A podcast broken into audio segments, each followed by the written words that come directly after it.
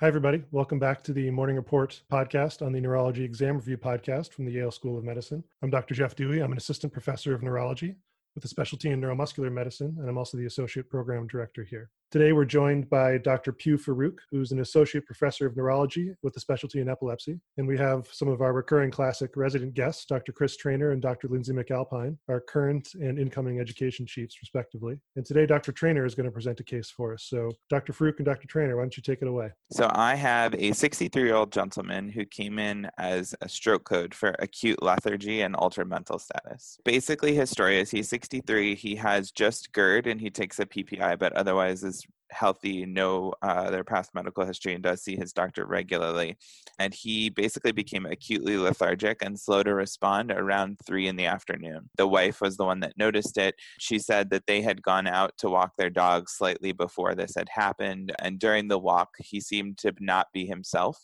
She couldn't really elaborate further other than he just kind of wasn't acting normally. And she did say that he had pointed out something like on their walk, like, oh, look at that nice bush that our neighbors had multiple times when they walked by it on the way out and on the way back, um, which she said was a little weird for him. And then when they got in from the walk, she said that he said he was tired and wanted to lay down. So he went to go lay down. And then at three o'clock, when she went to go see how he's doing, which is about fifteen, twenty minutes, she found him very somnolent. And the daughter, who is a nurse that lives with them, said she had to, quote, sternal rub him in order to get him to arouse. And when he did, they noticed that he was just very off and not really able to communicate with them or attend with them. And so they called the ambulance and he came into the hospital.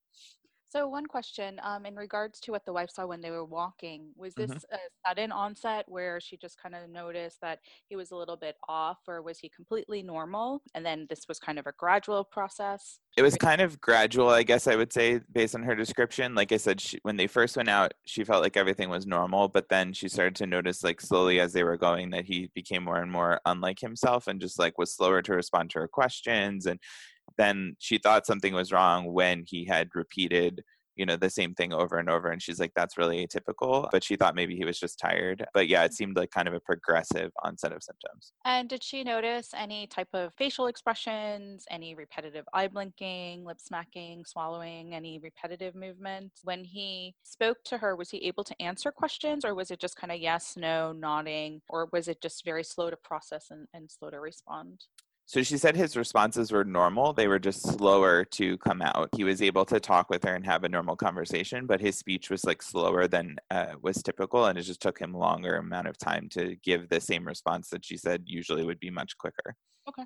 And then it seems like kind of he came home and then it was kind of a worsening in terms of his depression of mental status, right? Like correct. Yes. That maybe he was like more lethargic and then became very somnolent to obtunded once he got home. Correct, yes. Any similar episodes in the past? Maybe less severe? Nope. This is the first time anything like this has happened to him. And any new medications or anything new that he's done? Nope. The only medication that he was on, as I mentioned, is um, Protonix as an outpatient, where for, which he's been on for, I believe, five or ten years. It was not a new medication for him. And in terms of his gait when he was walking, it was fine. Like he wasn't dragging his leg. He wasn't unsteady on his feet. No, so while they were walking the dog, he was totally fine physically. She wasn't concerned about his physical health, just his uh, mental status. So what are some thoughts that are running through your head in terms of somebody who's having kind of progressive, gradual worsening worsening of their mental status without any real true deficits from what you're describing currently? So I'm thinking about a few different etiologies. So when it's acute onset, I think vascular does come to my mind, especially if it's in the posterior circulation. I think metabolic toxic should definitely be on the list as well. Was he drinking recently? Did he stop drinking? Things like that. And then also seizures on the list. His age, I know it has a bimodal distribution, and he's in that second peak of of new se- onset seizure. And and then also, given he repeated himself a few times, I would think of transient global amnesia as well. Although typically you're not somnolent or, or, or less responsive during that You just... Right, you just have more perseverative and emotional speech phenomenon at that time. So I agree with vascular events definitively, but even like an acute vascular event, there must be some level of either hydrocephalus or herniation, right? Increase in bone pressure that's causing him then to become somnolent. Um, so it's really possible that he could have had some type of bleed um, and then worsening, like I said, hydrocephalus or herniation that's causing the change in mental status. And, and that's very possible. You know, based on what Chris is saying, it doesn't really sound like it was so acute. Acute, the, the process, it, it seems like this was kind of a very gradual process. So I think toxic metabolic, some type of infectious process definitely is, is something to be considered, but it doesn't sound like he had any signs of infection, right, Chris? Like no fevers, no chills. Like, I mean, he was completely normal, completely fine. So what type of seizure would you have in order for this to happen? I think it would be focal onset.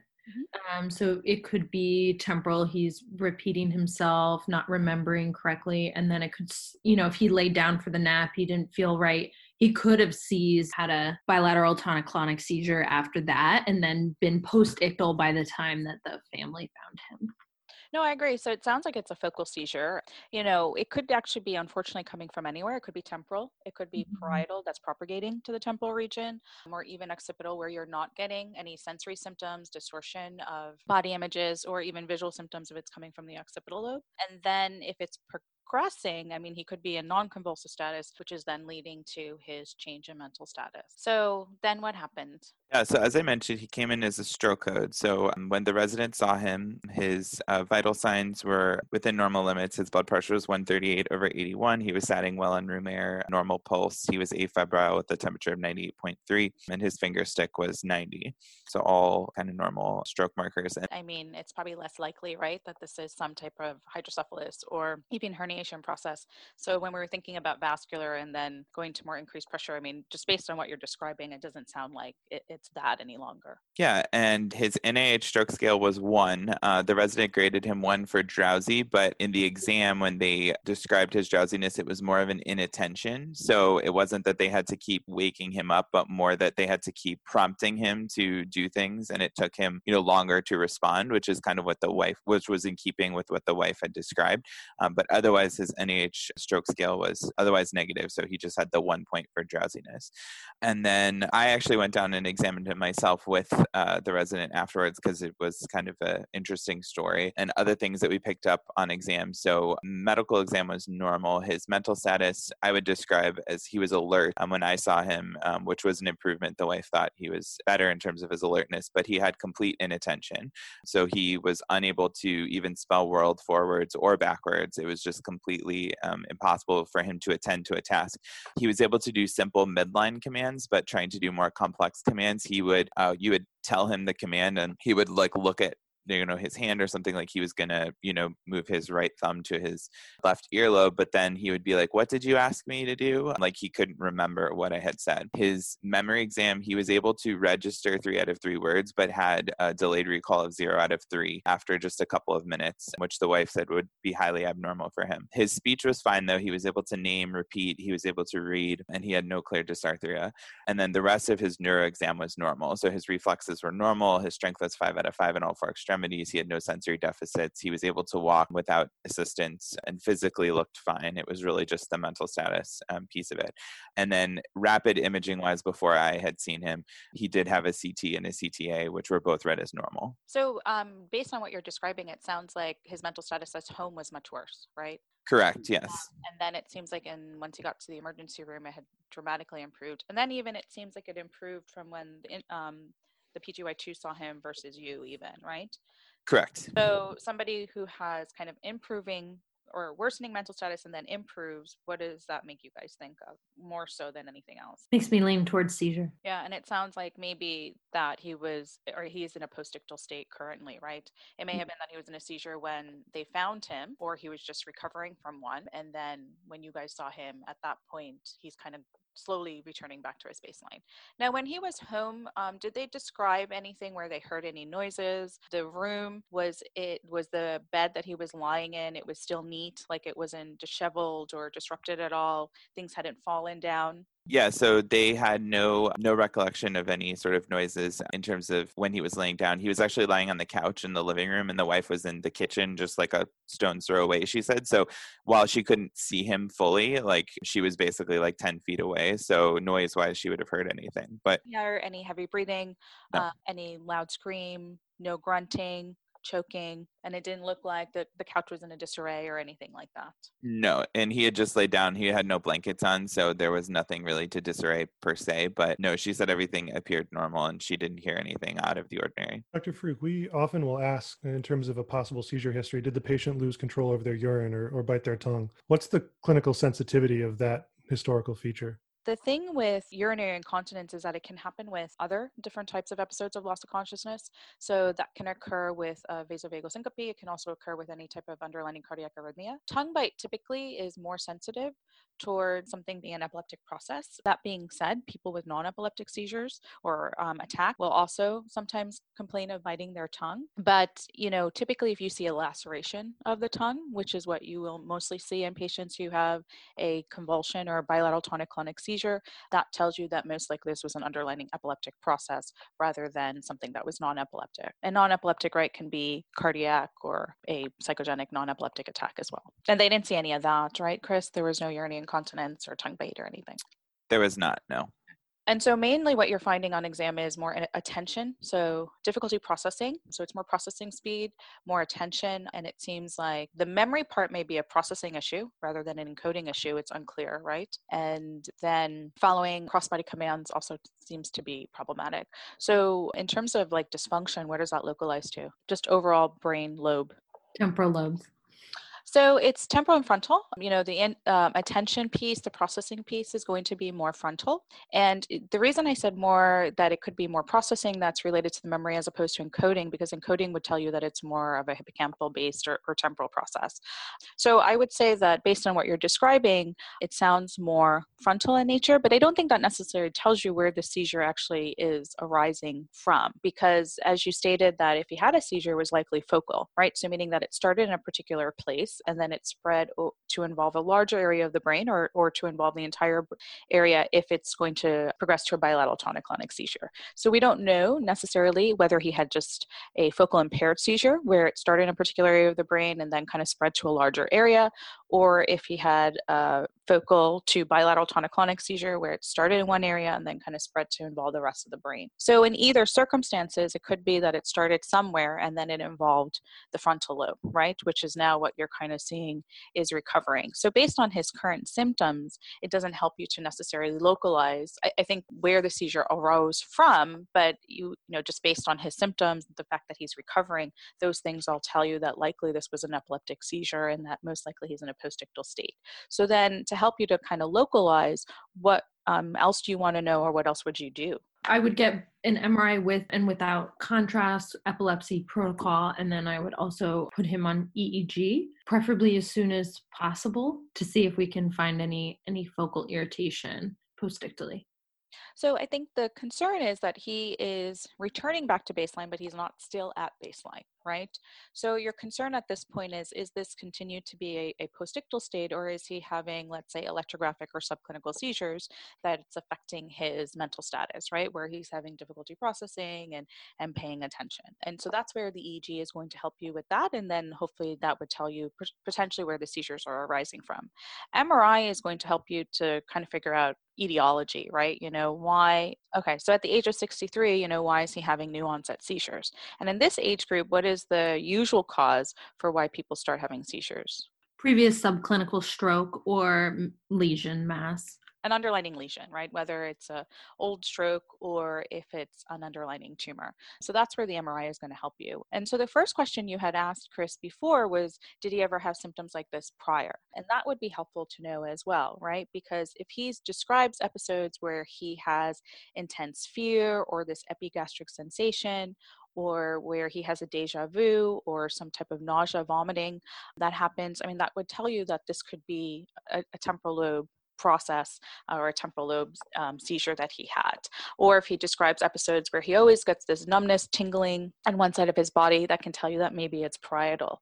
Um, or if he describes, you know, colors or images that kind of grow and multiply, that could tell you that maybe it's an occipital process. Or if he describes, you know, um, formed images, that could tell you that maybe it is temporal, parietal, occipital. So depending on if he's had any symptoms prior and what he describes, that can also help you to localize and see, you know, where possibly this is coming from. But it doesn't seem like he's ever had any symptoms like this prior, right? Yeah. So when I saw him, we went through kind of the standard battery of kind of seizure-related questions. So no significant head traumas in his life, no seizures as a child, his development was normal, and he doesn't remember anyone in his family ever having seizures. And the wife agreed. He never had meningitis or encephalitis that was that they were aware of. And yeah, in terms of other kind of classic seizure semiologies, many of the things you described, he denied pretty much ever having any sort of transient neurologic phenomenon prior to what brought him into the hospital this time. What's one other thing that you have to think about, given that he's also in his sixties? So most likely we said that it would be some type of lesion, right? So it could be, like we said, a stroke or a tumor. You also worry about neurodegenerative processes. But what's something else that you want to keep in mind about somebody who has new onset seizures at this age? Perhaps an autoimmune encephalitis. So what are some of the questions that you would ask related to that? Any personal history of autoimmune disease. And I would also look for focal kind of symptoms suggesting malignancy and underlying malignancy that could be contributing. Personality changes, right? Um, any mood changes, any cognitive issues, any um, behavioral disturbances or insomnia. So you also want to ask about like personality changes, mood changes, cognitive changes, if they've noticed anything, because that would also give you a clue that this is possibly an autoimmune process. Anything like that, Chris? No, so the wife, like I said, was most concerned because this really wasn't a kind of an acute change for him, and that otherwise, you know, they've been married for twenty-five years. She said he's been the same, really no differences. There was no concern for any psychiatric changes, no recent kind of life changes or life stressors, you know, that made her concerned for like a psychiatric symptom or something like that. And she denied feeling that cognitively he was different. He was still working. He works as an accountant, and there was no concern. She said she had not heard of any concerns from his job, and he was still performing his job without feeling like he was having any difficulties. So any other questions that you guys have, or you want to just go straight to the test? Um, you mentioned E E G and M R I. So I guess one question I have for you is, what would you do first, the M R I or the E E G? What do you think is going to be most helpful? I mean, I'm not sure that there's a right or wrong answer, but clinically, what would you think? I think since his C T and his C T A was grossly normal and didn't show any large mass or anything like that, I would want to get him on E E G as quick as possible.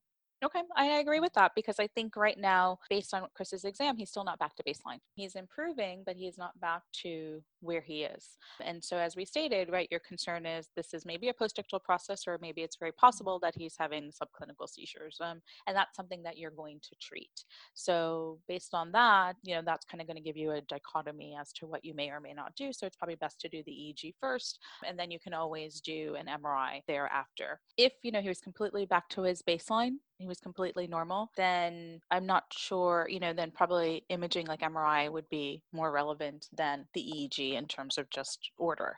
Um, you're going to do both things, but in terms of, you know, when you do it, um, at that point, the M R I may have been more relevant than the E E G. So what did he get done first then, Chris? He had the E E G done because I thought that, similar to what we had just described, that given that he wasn't completely back to baseline, there was a possibility of ongoing seizures or postdictal period that we could at least catch maybe some slowing or something. Before we go to the E E G, and, mm-hmm. and you did. So and now we're assuming that this guy had a seizure. Um, so this would be his first seizure, right, that he's had based on what you guys have described. So would you start, so forget what the M R I and E E G shows, what's your clinical suspicion for treating him now at this point, like starting him on an anti-epileptic drug? I, I think that's tricky, because I would, wa- I would want to know if there's a lesion and if that puts him at higher risk for recurrent seizures. And then I would want to make sure I ruled out alcohol, benzo, other, other things as like a triggering factor, whether it was clearly provoked or unprovoked, before I started anything. So the I L A E definition now of seizure is just one event, right? One epileptic seizure. That's any type of abnormal behavior or movement that's due to, you know, excess electrical activity that's caused by your brain, and some underlying either abnormality on your M R I or E E G that puts you at subsequent risk for having subsequent seizures. Prior, the definition used to be recurrent, so meaning more than one unprovoked seizures. And so now it's changed that even after one, and if you have an abnormal E E G or abnormal M R I, given that it puts you at a higher risk for having subsequent seizures, that is now considered to be epilepsy. So your answer is correct that after one seizure, you can't make a decision about treatment. You do need the M R I, you do need the E E G. So if everything is normal after one event, you don't necessarily have to treat because you only have about a thirty percent chance of having subsequent seizures over two years. If any of those tests are abnormal, then now obviously you have a definition of epilepsy and your risk for recurrence goes up to about sixty percent. And then once you have two, then it's over eighty-five, ninety percent. So your risk does increase. So I agree with you, you wouldn't start treatment necessarily. You could treat an acute seizure if you was to have something, you think of a benzo, but you necessarily would not start something without um, getting an M R I or E E G. So you did the E E G first, and what did that show, Chris? Yeah, so he came in, just to give a time course, he came in around four forty-five p.m. when the stroke code happened, and his E E G was started at six fourteen. He was on... E- So he had his E E G. He was on for about ninety-seven minutes. We had just ordered a routine and then with the decision to extend if we saw something. So he was on for ninety minutes and his E E G was completely normal. He had a well-formed background, uh, nine hertz posterior dominant rhythm. They did catch drowsiness with both K-complexes and sleep spindles that were normal. And there was no epileptiform discharges, epileptiform patterns, or slowing of his background. So he was completely normal, but importantly was still clinically not back to his baseline, according to the wife who was sitting at the base at the bedside. Um, but at least so then you knew that his mental status at that point was probably not related to underlying or ongoing seizure activity, and that most likely this is still just a postictal process. Yeah.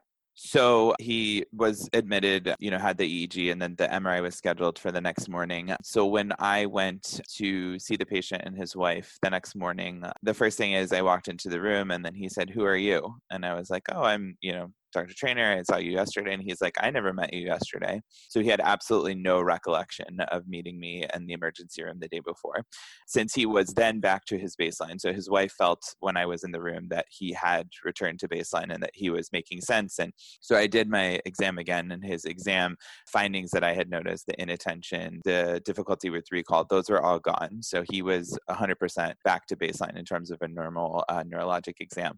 So I pressed him a little bit about what he remembered remembered about what had happened over the last twenty-four hours. So the last thing he actually remembered of the day prior was eating breakfast that morning. He had absolutely no recollection of anything that happened from the time he ate breakfast, which the wife said was around nine a.m., until the next evening around ten or eleven. The wife had stayed with him in the hospital. So she said, you know, around ten or eleven, he was able to like more, you know, say, "I remember I'm in the hospital," you know, and remembered, but he had absolutely no recollection of being in the emergency room, riding in the ambulance from the house. He had no recollection of walking his dog during that time when they were outside and he was acting normally. So based on what Chris is saying, that seeing him the next day, he is essentially completely amnestic for the day prior, where he doesn't recall anything since after eating breakfast, right, Chris? Is Correct. Right. So that does kind of go back to my initial differential, and transient global amnesia goes a lot higher because he has a very distinct last memory and then his next memory, and he has a period of lost time in which he was acting pretty much like a T G A patient and asking the same questions over and over again, inability to store short-term memories during that time, and normal E E G during that time, and then he it cleared in less than twenty-four hours. So it's pretty classic. Yep, I agree. That is the somnolence, right? Yeah, that's the only weird thing. And he doesn't have a history of like sleep apnea or anything like that? No, not that we're aware of, at least. So he did have his M R I about an hour after I had seen him that morning, and his M R I was also completely normal. In particular, there was no uh, flare hyperintensity in either hippocampus or any sort of lesions, old strokes. You know, he had some small chronic microvascular disease, as all sixty-year-olds will have, but nothing out of the ordinary for him in terms of his M R I. Interesting case. So what did you give him a diagnosis of then? So we told him, obviously, I think as we just alluded to, that most of his presentation was consistent with transient global amnesia, but the weird thing was the somnolence, you know, which the daughter, who is a nurse, was insistent that he was not, like, you know, that she basically had to sternal rub him to arouse him, which we said would be the only really atypical feature. So we said that despite one normal E E G, we couldn't one hundred percent exclude the possibility of seizures, but that we excluded the fact that, you know, he had no structural lesions that would predispose him to being higher risk for future seizure, and his E E G being normal, as I think you already alluded to, also portends a lower risk of seizure recurrence. So we did say that there is a possibility that this could happen again, and if it does in the same pattern, that we probably would consider even this first event to be an epileptic seizure as opposed to transient global amnesia.